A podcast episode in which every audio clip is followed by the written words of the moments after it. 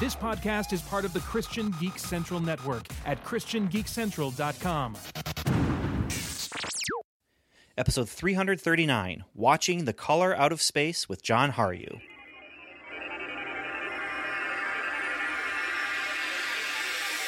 Welcome to the Strangers and Aliens podcast. Strangers.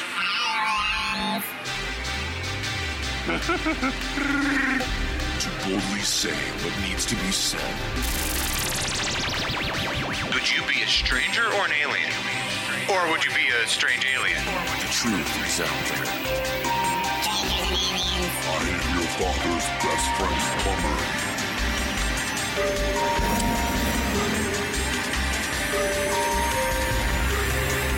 Superman. Wonder Woman. Heroes. Villains. Captain Picard versus Captain Kirk. Do you think that there's room in sci-fi for God? The very first thing that God did so wise you are. was that he created something. So we have a creative God.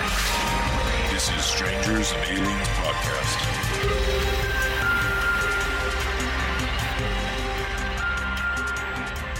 Hello, and welcome to another episode of Strangers and Aliens. I'm Ben, Ben Avery, and I'm here with a recurring guest host. Uh, this is, I think, your third time here, Um, yeah, I believe so.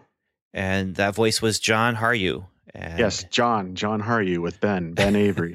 and we're here uh, to talk about another uh, scary movie. So we've done um, the Christian horror trilogy uh, together we did that. with uh, House and I can't remember the Three, two. and there was a third one. There were- was uh, uh, the Visitation. yes, yeah, and and then we talked previously. We we did The Fly, um, right?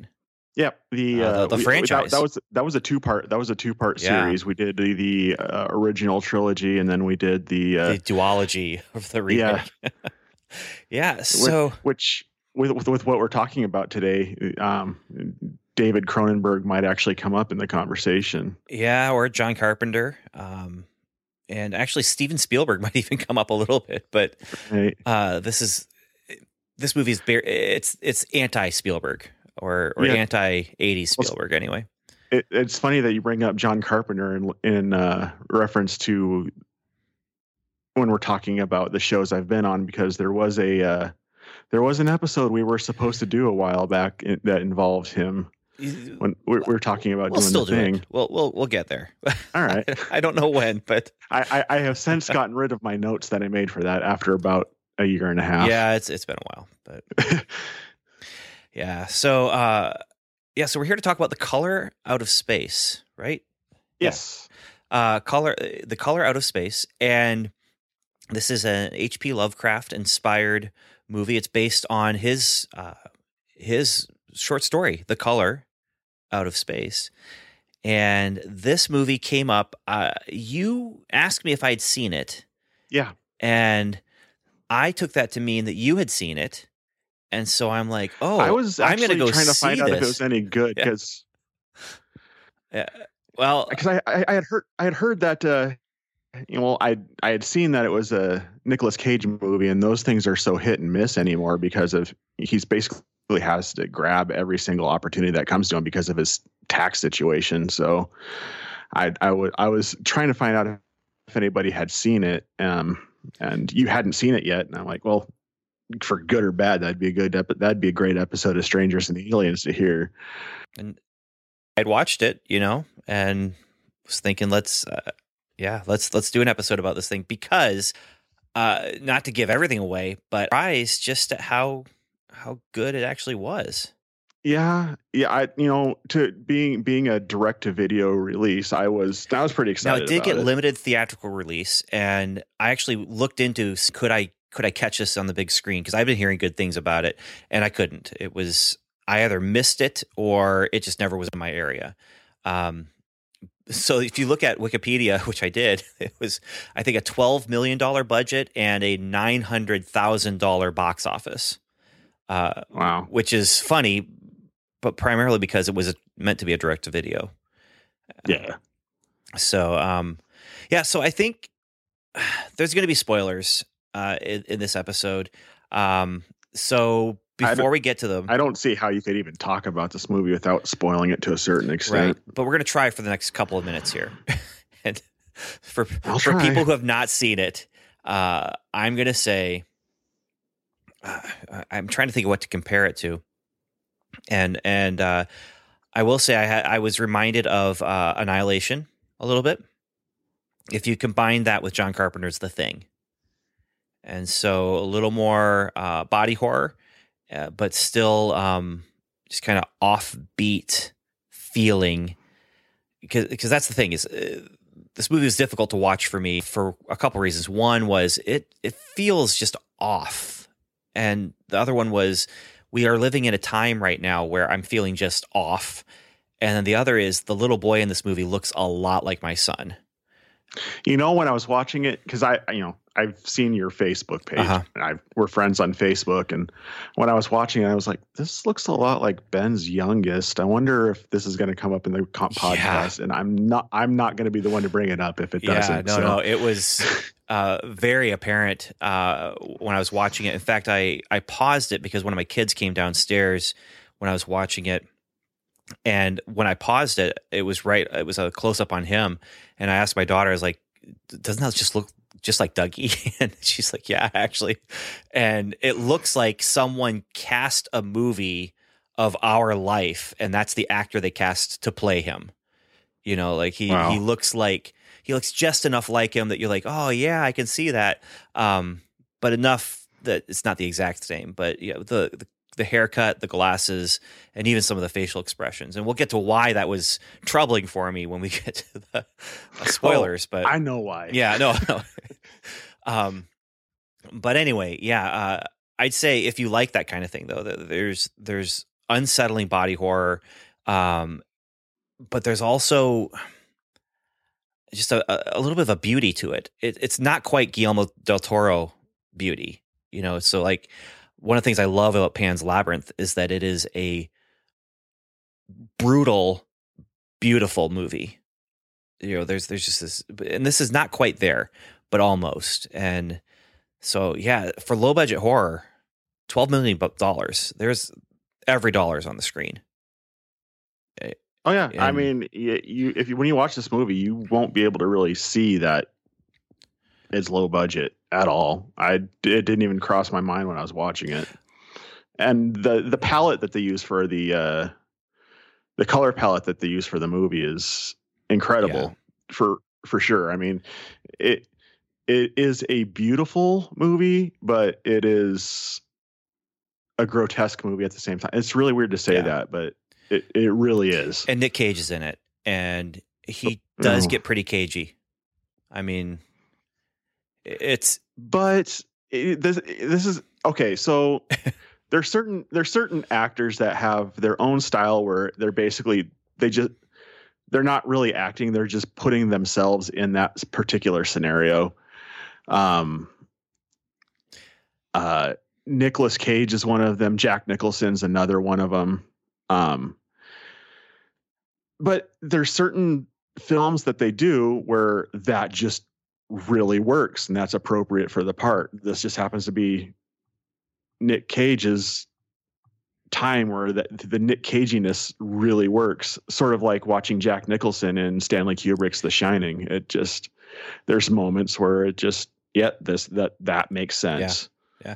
I actually there's a good comparison there too. Like I would I would throw that in the mix of trying to describe what this movie is and feels like. Um as I'm The Shining? Yeah, yeah.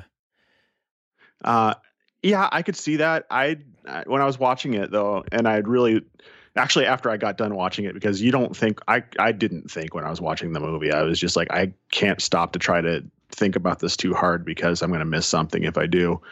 But after the fact, um, there's a certain subgenre of horror films that a lot of horror fans are familiar with called cabin in the woods movies. Um, so much so that there's a movie called Cabin Mhm. in the Woods that kind of satirizes the whole idea of it. And uh, this is very much a cabin in the woods style movie. Um, you you had compared it to uh, your two movie. Uh, what what what, what did you compare it to? Annihilation and The Thing. Right. For me, it was kind of it was more of a cross uh, cross between uh, the Evil Dead and The Fly. That, that's kind of where my mind went to it. So Uh, just throw those all in a blender, you know, and, and this is kind of what you're going to get out of it. Yeah. but I, I just want to put this out there to give a proper warning to anybody out there who's who is interested in this in this movie. This movie starts out with a family that's already going through it, so to speak. They're already kind of in a rough hit, hitting a rough patch in their life, and it just proceeds just dunk on them for the rest of the movie until it's over. Yeah. So I mean, you're you're gonna watch a, a family in a tough place go through some even tougher stuff uh, until they get to the end of the movie. So that uh, you know, if you're if you aren't in an emotional place where you're ready for something like that, I would recommend waiting to watch it because I could see how that could affect some people out there, Yeah. and I, I think that's a caveat that needs to be had. So, yeah. So, like we like to do with with the spoiler free little bit here at the beginning is just who do we recommend this for, and do we recommend it? And uh, yeah. So, if those things intrigue you, then I would say you should probably stop this podcast and and find a find an opportunity to to see the movie first. But uh, if you're not interested in those things, keep listening. Or if you've already seen the movie, keep listening, and we'll we're going to talk about just what this thing is because it, it's so interesting to me. This is an H.P. Lovecraft movie that feels like it actually comes from the story. Um, and I can't say I've seen too many H.P. Lovecraft movies. And honestly, I have not read much by H.P. Lovecraft. I did read this story uh, before watching the movie, specifically so I could see just how it how it goes together. I have a hard time reading H.P. Lovecraft. Um, He's very verbose. Yeah. he's hard to follow along with. Uh, there was one or two stories that I remember reading where I just put it down. Um, I did uh, do an adaptation of the Dream Quest of, and I can't remember the rest of the title, um, but I, I Mhm. did. I wrote the comic book adaptation of that, and and that that was an interesting challenge. Uh, but once you realize there's a lot of words, but not a lot happening uh, on the page, you know, um, it was actually pretty easy to, to adapt. Um, and then there's also a story, again, I can't remember the title of it, but it's about uh, these underwater creatures. And that just always intrigued Oh. me. um, the Shadow over Innsmouth. Um, That might be it. I, I really can't remember. But yeah, I mean, I'm not a H.P. Lovecraft uh, uh, expert by any by any stretch. Um, I did like the story though.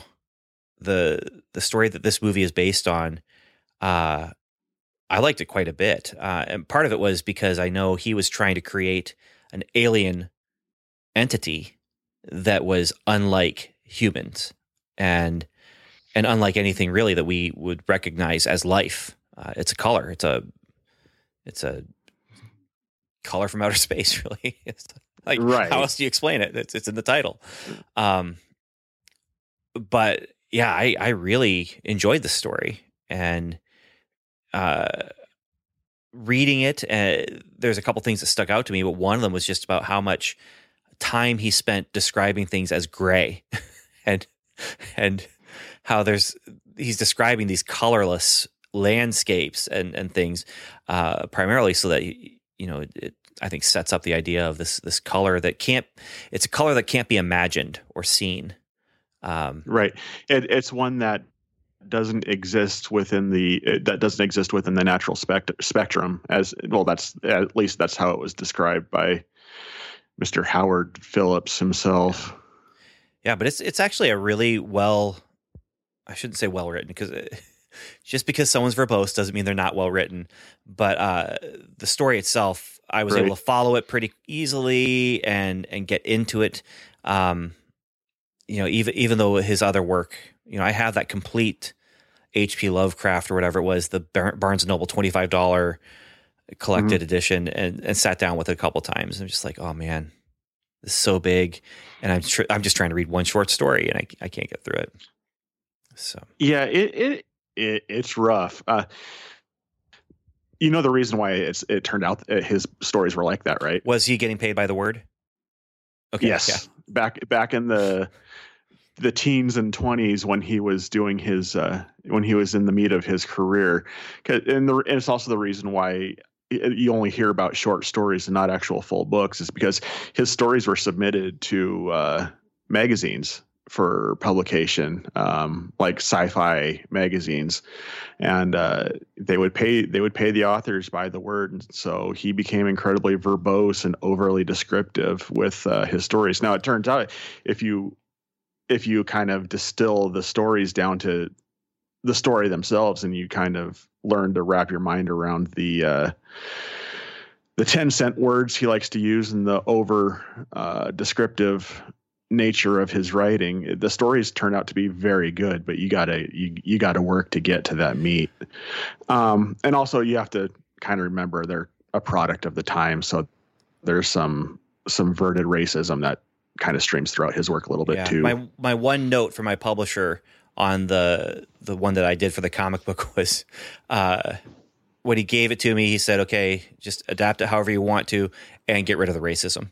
like that's like that was one the one note that he gave me about how I, I I shouldn't say that that wasn't even a note. That was just direction. He didn't give me much direction other than get rid of that. And yeah, yeah. yeah i mean you, you kind of have to take it with a grain of salt um, but you know uh, there's there's a lot of things that wouldn't exist without Mr. Lovecraft, but we're, we're we are so rabbit trailing off of the movie at this Well, point just to talk about H.P. Lovecraft. Yeah, but I mean that's that's setting some groundwork here, and because the other thing I would say is, uh, again, the adaptations are probably could be or should be easy because of he's just got these fantastic imagination with this crazy wild stuff going on.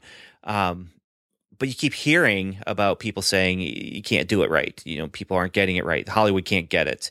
Um, and and so that's why this one my ears perked up for this one because they were saying they did it right and it felt like it it felt like the story and um what are your thoughts on the story let's let's go there first like i've given my thoughts about how it's readable and, and i think at the Uh, beginning I- i think this is kind of at the beginning of his sci-fi horror uh old ones kind of thing because i think that might be part of the issue is that he wasn't into that whole like i'm gonna pad this with words uh, and, and that made it a little more readable for me, maybe.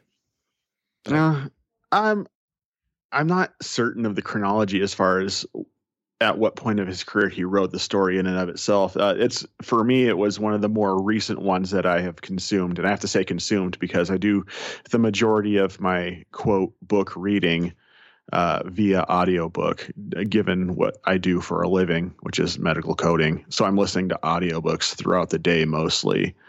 Um, and not very long ago, I had acquired because I, I, I I have the same uh, compilation of H.P. Lovecraft stories that you were just saying that you have as well. Uh, but I've never had a chance to sit down and read them. But I had also picked up an audiobook version of the same thing, so I was just kind of cruising through his stories, which is difficult to do when you're trying to do other things at the same time. But I had uh, I had recently listened to The Color Out of Space, um, so I was that, that's the reason why I was eager to see the movie myself. And uh, as far as the story in and of itself, it's for me it was a lot like his other stories. It's very dry and it's very paced, but um, it, it was one that I was I had an easier time to follow along with. There's there's uh anybody else who's ever read H.P. Lovecraft will tell you that there's some stories that are hard to keep up with. Um, like at the Mountains of Madness is a hard was a hard one for me to kind of really figure out what's going on until you've been in the same place for about 10 minutes. But uh, this one, I enjoyed it. Um, a lot of the story in the H.P. Lovecraft uh, story was ha- is being told past tense, so you kind of already have an idea how it ends. That's true. Yeah. Um, but uh, uh, you know, it's it's one of his easier ones to try to read or listen to, depending on how you're consuming your literature. Um, and if someone's looking for a gateway story into H.P. Lovecraft, this would it would it would definitely be one that I would recommend. Um, I don't remember any of the subtle racism in that particular story. No, no I don't either. Um, I yeah, I think H.P. Lovecraft. uh, To me, I think uh, he started to become sci-fi homework. You know, like Right. it's uh, it's groundbreaking, and it's also uh, mind breaking as far as just like I just can't. I just can't, and I have to make myself. Uh, I think probably the best compliment I can give color out of, color from uh, color out of space is that I didn't have to force myself to to continue. Right. So You know, it's funny based off this description, uh, the, the way we keep describing Lovecraft's work, you would almost you could almost say that he is the sci-fi geek version of Shakespeare. yeah, you kind of could. Yeah, Uh, that ju- that just kind of came to me when I was, was really thinking about how we were describing this. I'm like, this is a lot how I would describe Shakespeare to somebody. It's it's really good if you can get past all the words. if you can get past the thing that it is, it's great. yeah. So, um, well, let's talk about the movie then, because first of all, let's talk about the director of this movie. I knew nothing about this movie going in, other than it was based on the H.P. Lovecraft story. So I read the story, watched the movie, and then just today I was like, you know, I'll just check and see what this guy's done. What what else has this guy done? I've seen a, a handful of this guy's movies and I couldn't believe that I'd seen his movies. This is the man who worked on the island of Dr. Moreau back in the 90s for three days and got fired off of it because he was just impossible to work with, very eccentric. Richard Stanley. Yeah. Ex- eccentric, young, and yet visionary director, you know. Um, didn't get along with anyone, got fired, uh, snuck on the set as an extra to see what the what the follow up director was doing with his movie because he also is one of the screenwriters on this thing. Uh, the whole, just the movie itself, is a fiasco, and I would say honestly worth watching, and then watching the direct uh, the the documentary that they made about the making of this movie. It's not worth watching if you want to see a really great piece of cinema, but the whole package is just a, a great Hollywood story uh, as far as just behind the scenes stuff and, and interesting filmmaking things going on and, and bigger than life personalities. I mean, Marlon Brando's in the movie, Val Kilmer's in the movie. Val Kilmer is not giving a great performance and, and doing it on purpose. Well, not only is not only was Marlon Brando in this movie, but it was when Marlon Brando was in full blown. Hi, I'm Marlon Brando, and I've gone insane at this point in my life. Marlon Brando. Yeah, yeah. it's just uh, wild. And so suddenly I'm like, wait, this is a pretty good movie. Uh, this is the same guy though. I I was really surprised. So that was just fun fact number one for me. Um, then you have Nick Cage doing his Nick Cage thing, uh, and then you have this pretty gorgeously shot movie. Um, but yeah, let's so let's get into it. Okay, so you want to start with our with the plot? You want to start with some of the style stuff that's going on here? Uh, Are, are we getting into spoilers? yes, Is that where we're going now? spoilers are allowed. So we Okay. can talk about the end. We can talk about, I mean, really anything. Um, Um, for me, I yeah, okay. So when I had watched the movie, I was re- actually I was really hoping we would talk about this movie like right after I got done watching it because I was buzzing. I literally hmm. I was numb and I had so many things going through my that you cannot. You, it's hard. It's very hard not to talk about the movie, this movie after you watch this movie at least it, for me it was because I had to talk to somebody and you were like, well, we'll do it on Sunday. And I'm like, um, so I ended up had to, having to chat with another one of my Lovecraftian friends about the, about this movie in particular. Um, but I think the thing that stuck out to me most by the time I hit the end of the movie was I was super excited for return, the return of body horror, because you don't really really see that in movies anymore, um, in horror or sci-fi or anything really. Uh, it was mostly a product of the '80s when it was done well, between The Thing or The Fly. And so when they really started to dig out the body horror in this one, especially when they didn't do it digital, but they used practical effects for it, I got excited. It was rough and gross, and of course, it was rough uh, to a, another level for me because, uh, and, and it's probably one of the few times in a movie when I my jaw is dropping. I, I don't normally drop Oh, my yeah, jaw, that's see, but in the middle of this movie, the kid, like kids survive the movies, right? Like I'm watching this thinking I'm safe. Nothing's going to happen to the kid who looks like my son. I'm okay. sir, this is not the Goonies. No. and I mean, you know, you, you know, like, uh, Alien versus Predator Requiem. Like they killed a dog and a kid in the first five minutes to let you know this isn't like your normal horror movie. You know, like that's just telling you it's up another level. right. You know, so I'm watching and I'm just thinking he's he's gonna be okay. He's the wide eyed wonder, you know, and um, you know, the, and then halfway through the movie, he goes in the barn with his mom.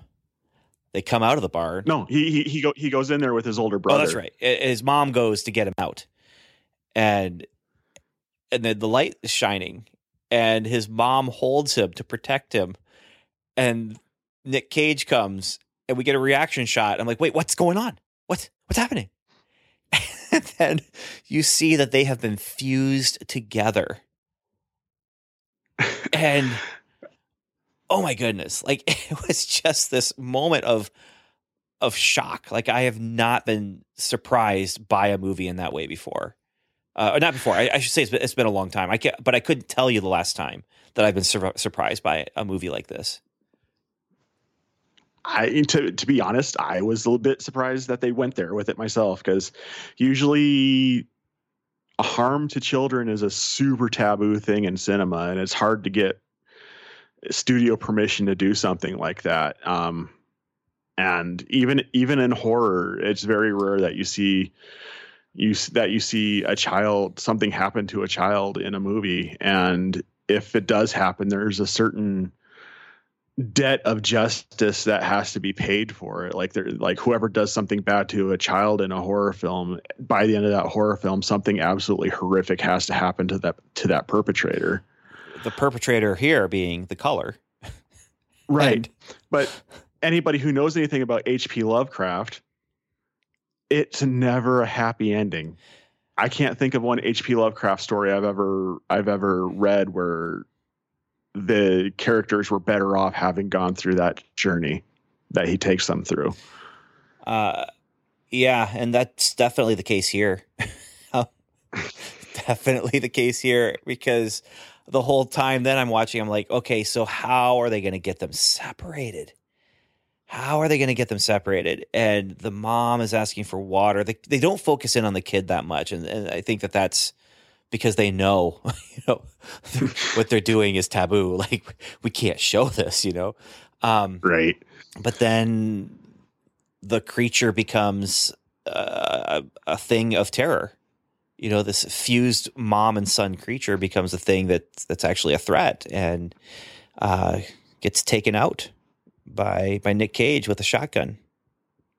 Yeah. And I'm just again, I'm th- this time I'm not shocked because the movie has shocked me. I'm just like, oh my goodness, they went there, you know. But um, right but when that twist happened in the middle of the movie where this kid who is entranced by the color, you know, he's talking to the color and he's he's entranced by it and I'm just thinking, okay, he is this some sort of you know, poltergeist situation where the color is going to speak through him or you know whatever it's going to be.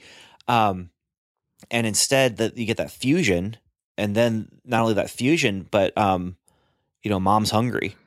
You know, and, and feed your mother and I uh, I watched that part twice actually. I loved his line reading on that, but I watched it twice because um, I stopped the DVD and and had to get back to the middle of the chapter, and and so that's where I is right before that, right after that I'd stopped it. Right before that I started up again, but that that line reading where feed your mother. and it's just like what's. and then I'm thinking, no, he's he's he means let mom eat you. You know, like Yeah. uh yeah and and it's it's a but they went there again with the the the killing of the creature instead of the the rescue and yeah nobody comes out of this movie okay No, even even the people who Well, even few people the come out of the movie. characters. right. Well, even the characters who survive, they're not in a good place after surviving. I mean, now it's ward who is the our basically our our primary character that we're following who's going to survive apparently he is meant to be the central character for a trilogy that stanley wants to make that. I I have heard that. I have heard that. I um. I- well, I hope it happens because the next the next movie that's supposed to be in the trilogy is one of my favorite H.P. Lovecraft stories of all of them. that's the the Because the, the next one's supposed to be the Dunwich yeah, horror. yeah. Which I've seen adaptations of that, but I haven't read it. Um, I believe it was in Night Gallery, So uh, the Rod Serling TV series from the late seventies. I think they did that that story.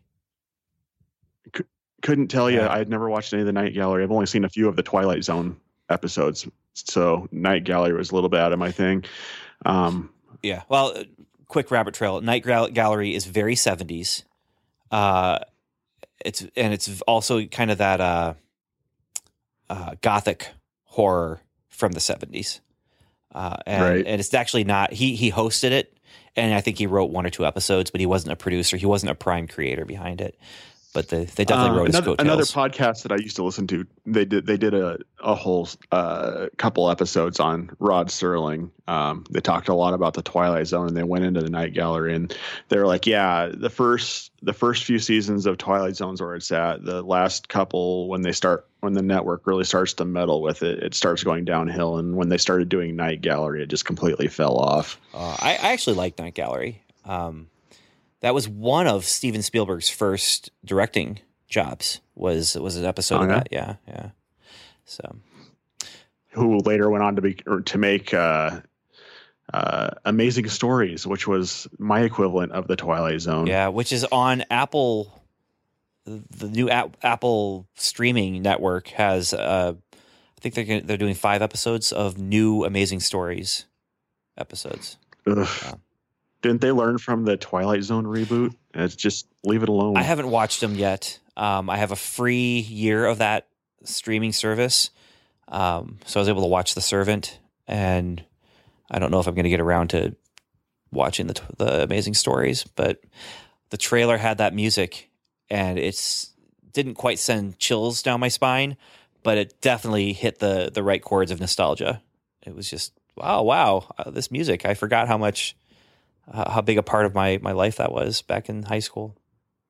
So yeah. so anyway, that that was a little little rabbit trail. But yeah, he wants to do a trilogy based uh, on three H.P. Lovecraft stories. He won't say what the third one is.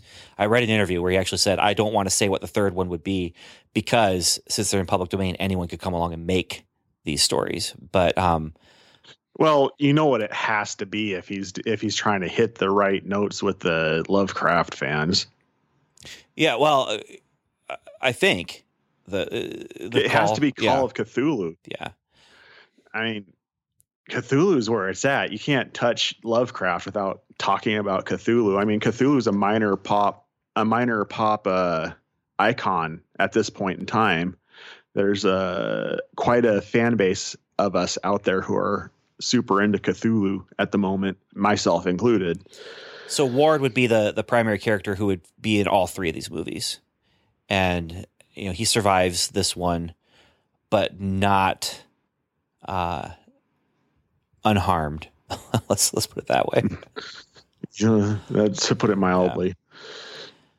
Yeah, I, and I I actually wasn't sure what I was supposed to think about this guy. You know, in, in the book, it's it's the or the the story. It's that same kind of thing where he's a surveyor. You know, he's he's there to do some surveying, and um, but he ends up being the guy who's who's kind of pulling all these threads together, and Hmm. becomes the only person who really has an idea of what was going on, top to bottom, like from the family to um, was it Tommy Chong?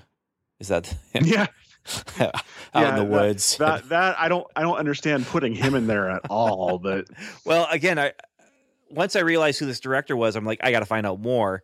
Uh, that character is actually based on a character that he made a documentary about, a, a, a- a Oh, real yeah. guy who actually recorded aliens talking to him from under the floor, and and so I, it was originally, I guess, intended to be Iggy Pop, but um, they went with I could see that Tommy too. Chong and you know playing the guy who's telling the truth but no one believes him because he's crazy. And I I mean there's some really interesting stuff that that guy said. One of them was when the cat left and he's like yeah you'll see him again but you won't recognize him. Yeah, and and then that's what happened. You know he's in the back of the truck and just part of that cat body horror mutilation. But yeah. Oh, and the, and the llama scene. Tell me you didn't have flashbacks to the thing when you saw oh that. the, yeah the, al- the, The alpaca dogs. yeah yeah, Oh, yeah. I, I I saw that and I'm like, are we back in the kennel and the thing? I mean that this is literally the dog the dog blob in the thing, with the exception of that they're alpacas instead of dogs. Yeah, and I don't know, but the only thing they weren't doing is that almost is worse. I mean, it's it, well, I'm not af- I'm not afraid of getting bit by an alpaca. yeah, but uh, I felt bad for them. Is is my thing? Like I actually, Oh, I see. uh, I was watching. I was like, oh man, like it's not quite as bad as the the fusion of the the mom and son, but you know, there's seven heads, and they're all screaming in in pain. I get I get what you're saying. Now you're you're saying worse on the level of grotesquerie. See, I was I was thinking more along the lines of horror as far as self preservation. Yeah, well, yeah, it, it's an indirect horror, you know, because you, you're seeing Yeah. that and you're like, okay, so that's what it does. You know, this is this is one of the things that happens is if you get around this thing, you become this mass of flesh, and it's yeah, it, it's a warning, you know, to the horror that's to come, rather than another horror in and of itself that that could Right. get you. And so, I yeah, but all these elements, I mean, they're all coming together. They're they're weird, they're disparate in some ways. You know, you have this beautiful colors and there's actually some beautiful mutations going on with with like the one bug that comes out of the well. Um, but then you have this yeah, grotesque stuff going on and Uh, now, the color that they use in this movie, uh, magenta, they actually had a reason why they uh, that why they used magenta in this movie. Uh, did you hear about no, that? no. I I figured part of it was just that's a unusual color and and not a naturally uh, occurring color uh, much anyway. But Well, that that's the exact reason Oh, okay. is, is is that it doesn't actually exist in a in a uh, in a particular wavelength of light um, in the color spectrum of visible light, um, but it's extrapolated, um, meaning that it's only perceived by a specific interaction of optical rods within our eyes, and it's basically it's it's a color that's processed by our brain and not so much by our eyes or receiving a specific wavelength that would be magenta. So it magenta isn't actually a color in and of itself. It's just extra. It's just how our brains perceive those particular wavelengths, multiple wavelengths at the same time, um, because it's shades of red and blue at the same time. okay, yeah, because I I actually last month I think read an article about like these these gap colors where our brain makes it up because our eyes aren't actually picking up the color that's coming at us. Yeah. Right. I didn't realize that was the reason. I, I just figured because you don't see it very often. And uh, Both reasons. Well, you don't see it at yeah, all. well, yeah, yeah, okay, fair enough. But um, but I liked it. I, I like the way that they used it, and you know they have to visualize it. That's the thing is, and how do you visualize a color that doesn't exist? You know, and right. yeah, it, Well, and that, and that's that's the reason why they, they haven't been able to do a H.P. Lovecraft movie with any amount of with any amount of uh, success is because a lot of what H.P. Lovecraft talks about um, is, oh, I can't describe it, or Yeah. I won't describe it because the very gazing upon it drove so such and such insane, um, and stuff like that. So he basically just has these things that are indescribable, and then how do you put how do you characterize something that how do you how do you make concrete describe. something that in words when you say it like that i can't describe it your brain automatically still tries to picture it uh, but then how do you make that concrete and and that's also the reason why H.P. Lovecraft works so well is because you know what do humans fear? Well, they they fear the unknown. Well, if you don't know exactly what you're afraid of, then that's what makes the the the uh, cosmic horror work. Um, which is why I'm a little bit curious as far as seeing what they do with the Dunwich horror because the uh, particular creature in that was completely amorphous and undescribable um, and was mul- was multi-dimensional like uh, like we exist within a 3D uh, th- a three-dimensional uh, space. But the way Lovecraft was describing it in that book it is exceeded it, it its form exceeded uh, the third dimension. So I'm curious to see how they put that down. I'm I'm I'm a I'm a, I doubt a little bit that they're going to be able to pull it off in such a way that does the story justice in my mind, but I'm hopeful. Yeah you know this gives me hope. I mean the, just the way that this works um there's a there's a little bit of hope here And th- this sounds really weird, especially, you know, over a Christian podcast, but I was really glad that they didn't pull for a PG-13 rating on this because I don't I don't think that softening the blow on cosmic horror really would do the do the fiction itself justice. Uh, me, I'm more interested in, in doing in servicing the story than trying to basically trying to make do, make the movie well than try to appeal to a larger audience if that makes sense. Yeah, it does. It does. It's in some ways it's being true to the vision of the well, in this case, the vision of the director writer, but then also the vision of the original um the original piece. But um Mhm. you know, I mean the the grotesquerie that's going on, the the, the disgustingness of all of this Mhm. uh works toward the themes that it's dealing with too though. I mean, it's it's pushing these themes. It- and the main theme, I mean, H.P. Lovecraft, his you, you say he, he always goes to a you know uh, the ending is not going to end well. You know, your your characters aren't It never ends Yeah. well for anybody. so.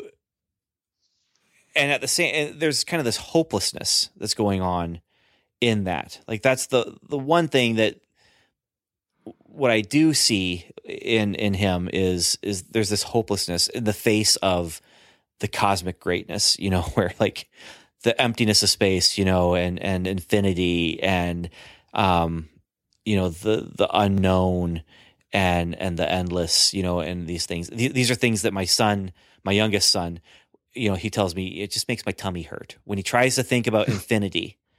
Uh, you know, we homeschool them, our, our kids, and and his math lesson was about infinity, and and as as they were talking about, he just told my wife, uh, it makes my stomach hurt a little bit to think about this.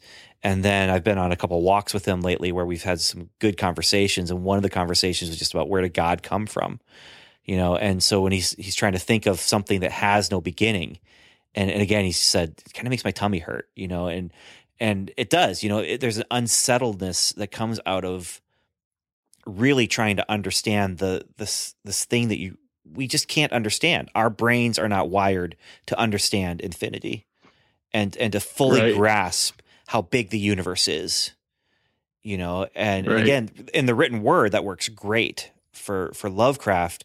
You know, as he's writing these these tales of hopelessness because these things are just too big to even fathom, and that's what happens with Ward at the end of this. You know, Ward is someone who he can't help anyone. You know, there is nothing they can do in the face of this this creature, and and that's true in both um, the the book or the, the story and this this movie.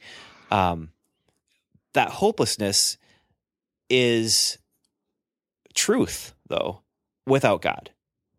You know, Right. and and watching this this movie, this is this is one of the I think the best examples of an anti lesson. You know, where the, the thing that this movie says is true to an extent, uh, and it, it teaches us about hope by showing us no hope. I, I don't know if that makes complete sense, but um, but it also it's not the best way to do things. You know, I'm I'm not I'm not saying yeah, as a Christian, you really just need to make make creations about how hopeless everything is, so you can tell people how hopeful it, it actually is. You know, um, Mhm.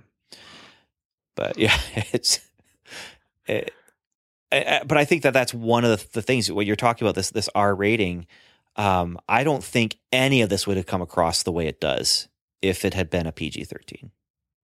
Absolutely not. And I don't and, and I, I hate to say that, you know, it's the it's the grotesquerie that makes this movie good, but in a certain to a certain extent, it kind of is.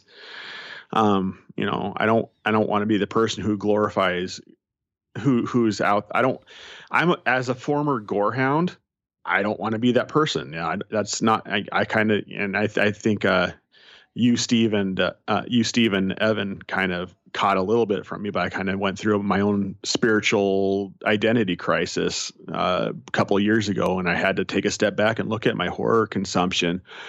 Um, and I, you know, I don't want to be the person who glorifies the whole gore aspect of it. But in the same sense, if the story calls for something to be grotesque, then it needs to be grotesque because if it serves the story it, and it makes sense, then that's what makes sense for the fiction. But if you're just doing it to do it, then that's where you start to kind of cross that line with me.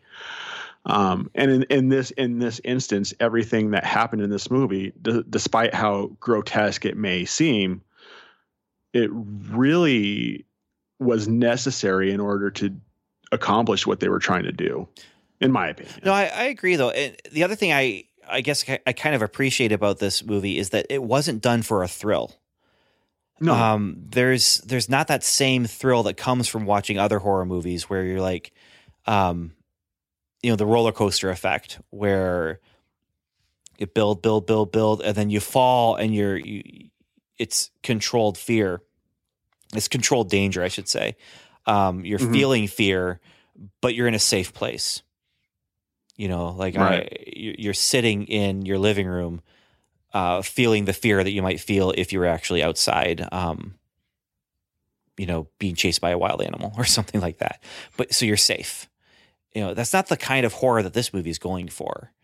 You know, No, it, there's no. Th- I, I wouldn't say that there's any thrills to be had in this movie. except Nicolas Cage. Well, like there is some giddiness watching him chew the scenery, and and, and chew he oh, does. oh man, does he go for it? I also, I, I, I was wondering if you caught this too. I have a fan theory about about this movie that hasn't been said specifically by the director or the writers, uh, but um, I almost want to blame the daughter in this movie for what happens in this what happens in this movie. Okay, elaborate a little bit, and then I'll give you a little bit of um, director insight because I did read a little bit about what he said about her and her Wiccan ways. Well, here's the thing. Every time she performs a Wiccan, uh, any kind of Wiccan or witchcraft based ritual in this film, the awfulness of what's happening to them ratchets up. Mm-hmm. And each time she ha- she does, performs her ritual, she always ends it with saying, "Take me away from here." And spoilers to anybody out there who doesn't want to hear how the story ends, I'll give you a count to three. At the end of the movie, at the end of the movie, uh, when Ward's trying to take her out of there, she's like, "No, I can't leave. We can never leave." And then she gets, uh, she basically gets absorbed into the light, and then the light leaves. So literally, it's almost like she summoned the light with her initial ritual by her little carving ritual that she does on herself. Um, it ratchets up everything and then it takes her away as she requested. So, so I, you know, you could almost say in fan theory, and I bet you dollars to donuts, if Steve ever saw this movie, he'd probably agree with me that uh, she probably summoned the light, and the light may not have been extraterrestrial, but maybe a, a, a, something's almost spiritual.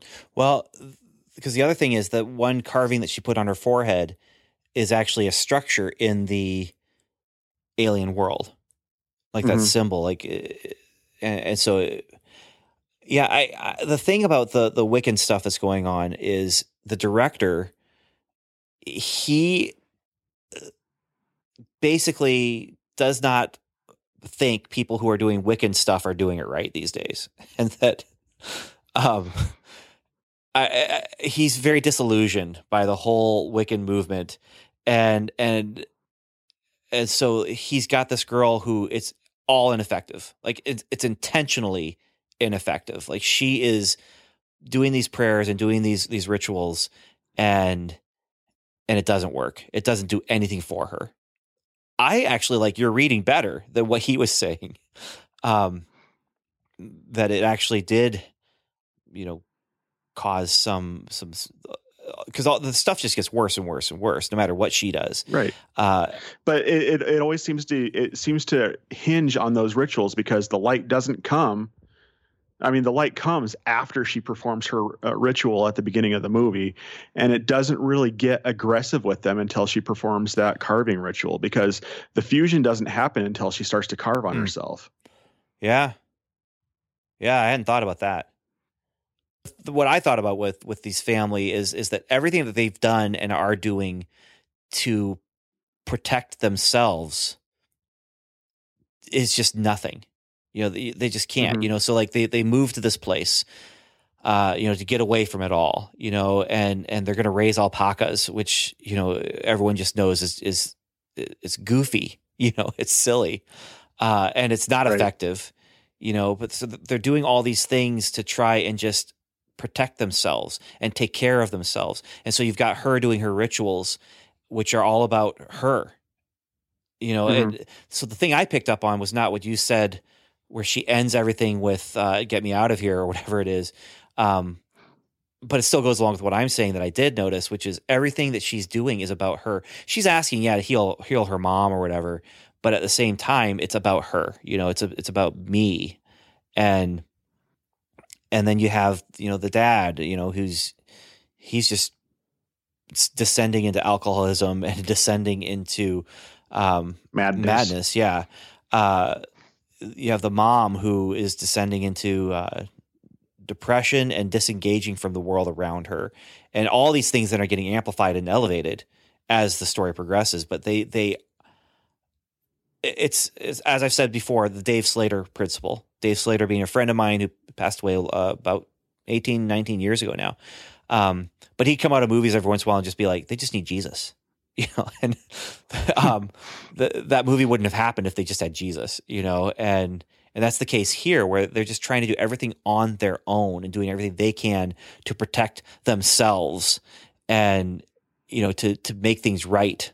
Um, you know, the the mom is descending into her work too. She's disengaging from her family by descending into her work, which she's doing remotely by by Zoom meetings and Right. you know, FaceTime, which today alone, not including this podcast that we're doing right now, I had three FaceTime meetings because you know we're not we're doing the social distancing thing, which I just found that interesting Mhm. the the timing on that. But Well, the other part of that too, if you want, if you really want to dig into that end of it, if you think about it, if they would have listened to the scientists, and if they would have self quarantined and stay in their house, Yeah. nothing would have happened to them. yep, yep, Just saying. yep. Or if they listened to the crazy guy out in the woods. Um, Well, yeah, I, I mean, I'm not, I'm not trying to, I'm not trying to make that part of my lesson gotcha, here, Ben. gotcha. All right. do, do not listen to stoner hobos in the woods. That that that's going to lead to heartache and disillusionment. Yeah, yeah. uh, but anyway, I mean, it, it all is it's it's that Dave Slater principle, and it just watching Nick Cage descend into madness though is is something to behold. And I'm not. I'm not entirely certain that guy is not already insane. he's like he's like our generation's uh, Gary Busey. I don't know, man. I because everything I hear about him, now, granted, I haven't heard a lot, but is that like these takes that he's doing on the the character or whatever? He asks the director if, if it's okay for him to do that. You know, like he's he's he's got his vision for how the character is, is should be portrayed. You know, but he's he's also turning to the director to say, "Hey, uh, what's your vision?" You know. And, Did you get okay? I have to ask the question. Did you catch um, the whole multiple personalities vibe from him yes, throughout the that- movie? Like every time, every time he would get mad and blow up at somebody, his, uh, the way he would talk would change. he'd actually develop an accent. Uh, Yeah. yeah, and at first I didn't realize what was going on, and I was just like, "Well, he is all over the place." And then you realize, no, this is intentional. Like it's supposed to be all over the place, but there is actually a rhyme to the madness. You know, like it, it's not just that he's, you know, just going full no the Cage or whatever. Um, it's it's intentional, and he he blows up. He has the anger. Uh, he comes back down and and apologizes, you know, and um, tries to be a good father, and then he goes to feed his wife with his daughter, you know, and but then he comes in clear headed with the shotgun to destroy the monster that's going to eat his daughter, and it That's not my family. yeah, yeah. So as as you're going along, at, at first I was just like, man, this is.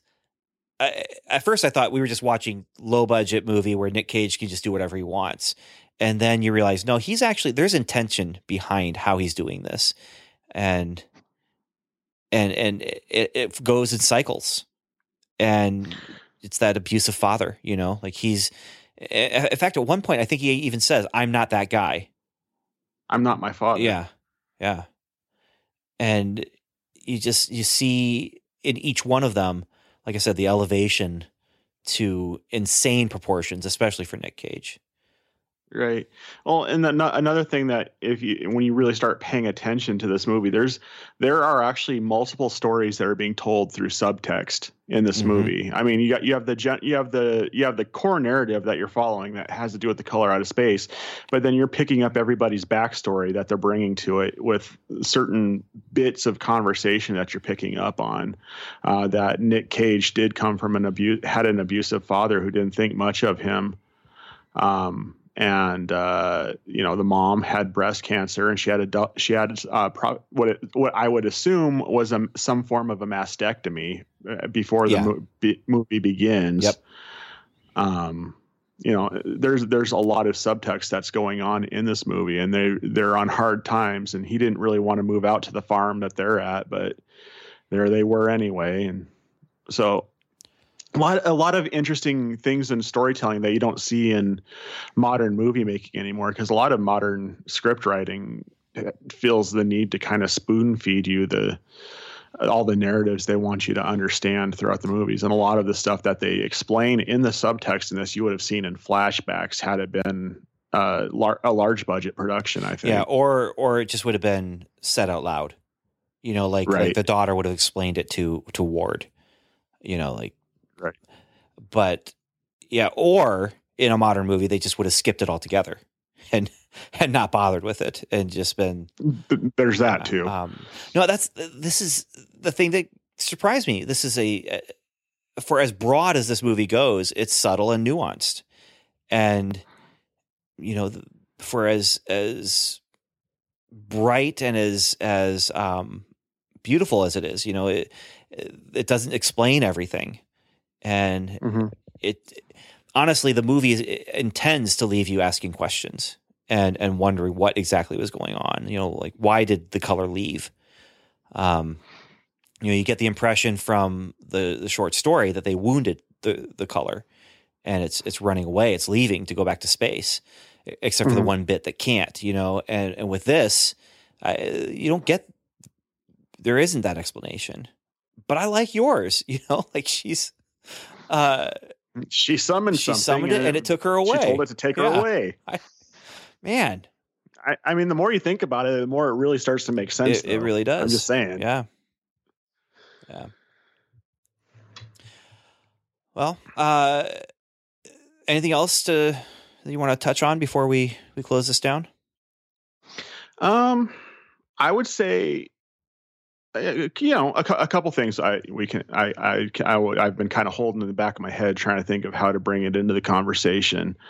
Um, I would say that uh, if there are people out there who are interested in Lovecraftian cinema, but don't necessarily want to dive into the Lovecraft, the the one the movies that are specifically based off of H.P. Lovecraft stories because of the whole trying to describe the undescribable bit.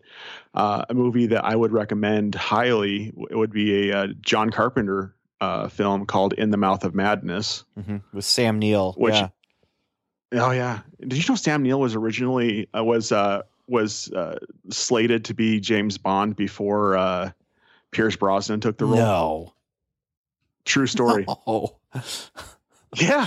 okay. I, I can't see it. Sorry, well, I, I, it's just anytime someone I could see he he has a little bit of a Roger Moore look to him. Okay. I, I, anytime someone talks about Sam Neill, that factoid just pops up in my head, and I'm like, oh, by the way, did you know um, that that the guy who played the Antichrist in the third Omen movie was supposed to be James Bond? um, but yeah, in the Mouth of Madness, check that out if you're interested in Lovecraftian uh, style cinema, and if you want, if you like the. Uh, if you like the character of Cthulhu or that type of Lovecraft story, but you don't want to deal with the verboseness of uh, Lovecraft's fiction, there was a uh, author that recently did a series of books, and I'm trying to pull it up right now on my computer while I'm talking, and I'm hoping I don't hang up on you on Skype because I want to give you the author's name. But um, the name of it, it's a three book series called The Cthulhu Chronicles. And uh, it's a, it's a Sherlock Holmes book series. Oh, okay. Um, and there we go. Uh, James Lovegrove is the author, and it's three books that deal with Sherlock Holmes and Dr. John Watson, and uh, they deal with Lovecraftian.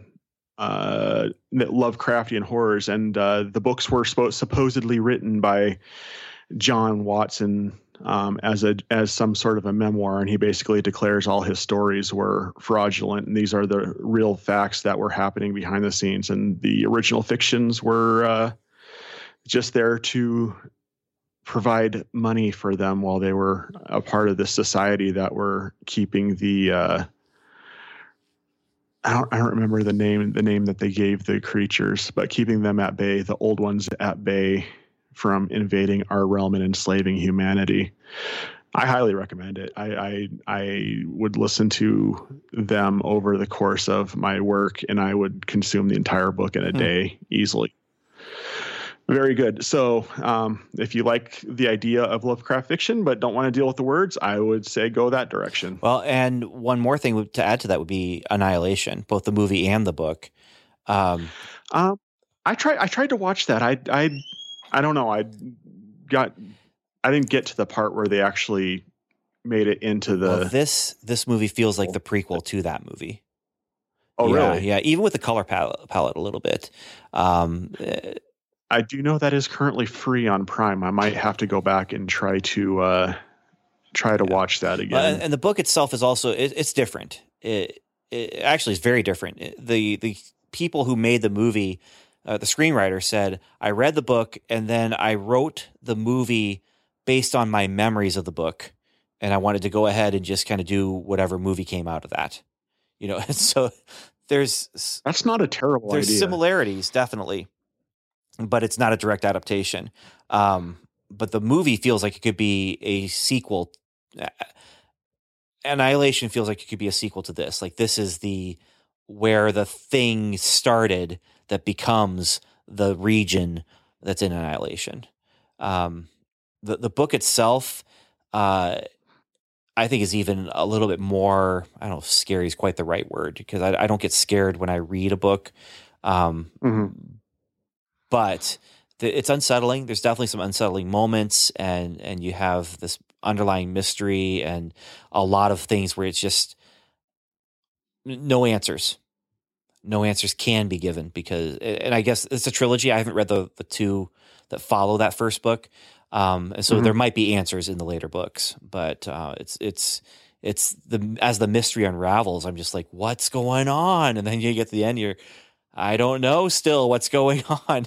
And it's not because I didn't understand the book, it's because it, it's not there to provide the answers to everything. And that's actually one of the points of the book.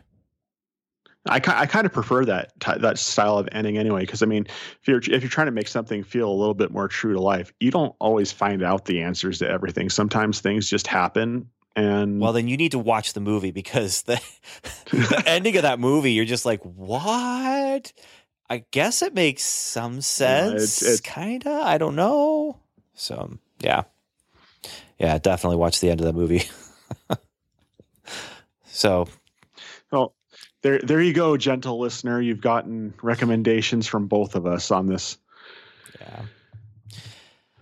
Well, thanks for watching this movie with me. And um, oh absolutely I'd watch it again and I, I probably will watch it again I own it and it'll probably be my pick for Halloween this year when we watch movies with my in-laws Yeah, and I'm not sure about how how it is how to how to get it on streaming, but um, but it was definitely at at Walmart. You know, like it's yeah one of those straight straight Uh, to I- DVD or Blu-ray or whatever. I believe that it is available to rent or buy digitally, but uh, I don't. I know for a fact it's not for free at the Yeah. moment, for sure. Yeah. And I know it's at Redbox, so if you guys want to break quarantine and go out and touch a screen that everybody else has touched, then you can definitely go and rent it at Redbox. yeah, I'm I'll be renting on Amazon Prime. I before I use Redbox ever again. I feel like I just just just, bring some alcohol wipes Yeah, with you. That's all. That's all that comes down I to. can't remember what the movie was, but I rented a movie from Redbox a little bit before things started happening and had to return it after like some of the social distancing things were, were starting. And I was just like, I'm just putting this in here. It's going into this machine, just getting set in there. And then if I rent another movie, it's just going to come out. Like they're not cleaning these things. They're, you know, like everywhere else, you know, they're, they're, they're wiping down all the carts, you know, like I went and got groceries today at Walmart and they, every cart was pulled apart from the other ones and, and they were spraying them and, and, and cleaning them. There was two people that was just their, their one job for, you know, I don't know if it's all day, but for that part of their day is, is just to clean every cart before someone takes it again. And, but not Redbox. Like this.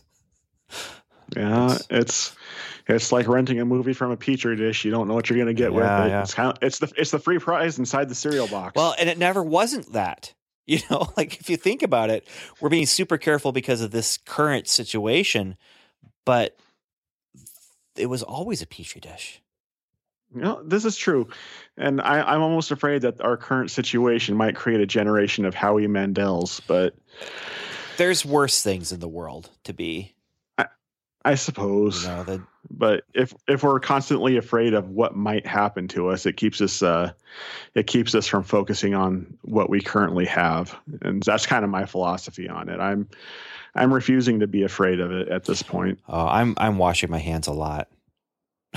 oh, I'm not saying go around and lick That's just it. I like mean, you have to find that use use common Yeah. sense, but I mean in the same sense, I, I you know, and when when we get the all clear, I'm the first thing I'm doing is I'm going out and hugging people. So uh, I'll let you do that, but fortunately we're in different time zones, so I don't have to worry about it myself. Well, also keep in mind, I'm here in, in one of the epicenters. I'm in Washington State, so I got that going for me. Yeah.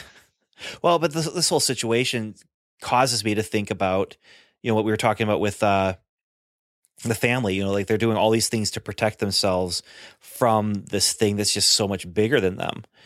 You know, and and I just look at what we're what we're going through right now, and I'm just like, well, this is bigger than me. Like, there's not much I can actually do other than just continue taking care of my family and continue trusting God that I'm uh, doing what I need to do to to follow Him. You know, and it just you know you you can't stop things. Some things, like you said, just happen. You know, and Mhm. uh, other things. I I think anything that, even stuff that just happens, we can learn from and grow from. Uh, but I, th- I hope that the growth that we get out of this is is just, you know, there are things that are out of our hands, and we need to let them be out of our hands, and and trust in, uh, you know, trust God. You know, trust Him. He's He's got us, and um, because I see a lot of people who are just totally just doing they're they're taking it into their own hands and they're saying I'm going to do everything I can uh to ridiculous ends. And yeah I'm not saying be a snake handler by any means but that's not what I'm saying. But uh you know God's got us. He loves us and he's got us so. Yeah, that's that's kept me sane more than once. Is if God weren't in the driver's seat, I would have given up a long time ago. Yep. So, all right. Well, that's our episode. Thank you for joining me. Um, I don't. Do you have anything to promote right now? Well, um, maybe when my editor gets done with the next episode of the randoms, I can promote episode three of the randoms coming up. All right. All right. Yeah. Yeah. I'm getting the point. so, And uh, also coming soon to uh, Supersonic Pod Comics is uh, the here to yet untitled Supersonic Pod Comics, the role playing game. live so play. keep your Yep. eyes open for that. Yeah. Uh, featuring me as the GM and Mr. Ben Ben Avery will be in there as Yeah. well. So good times to be had by everybody on that. That's definitely the hope because it'd be kind of a waste of time if it wasn't good. So- Well, you know, but yeah, I, I, I, I would be I would be a, I would be a little bit upset about that too because I've I've invested a bit of money Yeah. into that project. So Um, but uh, yeah, by the same token, you know, it's it's experimental, and so there's some fun just to come out of that too. It just yeah, no, it, it'll be a good time. I've got I've got a I've got I've got a uh, fun little narrative for you guys to run through. So cool, cool. All right, well, thank you very much. And all that said, I want to thank you for listening, and we'll, uh, you know, we're we're gonna go through this quarantine time together and put out more episodes of of the podcast. I I'm not going to predict what's happening next because I can't remember what's on our slate to go out before this one and after this one. But yeah. So thanks again for joining me, John. Appreciate it. Yeah, no problem. And everyone else, thank you for listening and Godspeed.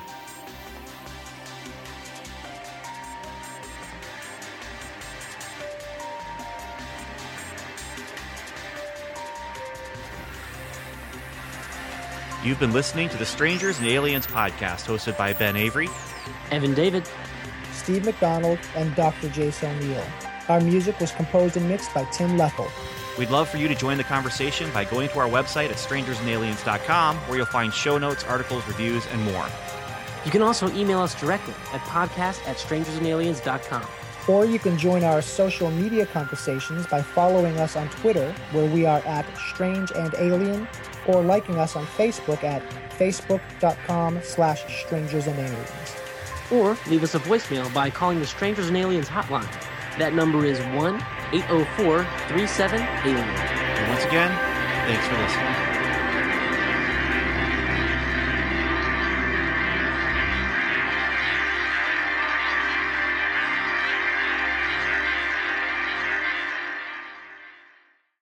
Do, do not listen to stoner hobos in the woods. That that that's going to lead to heartache and disillusionment.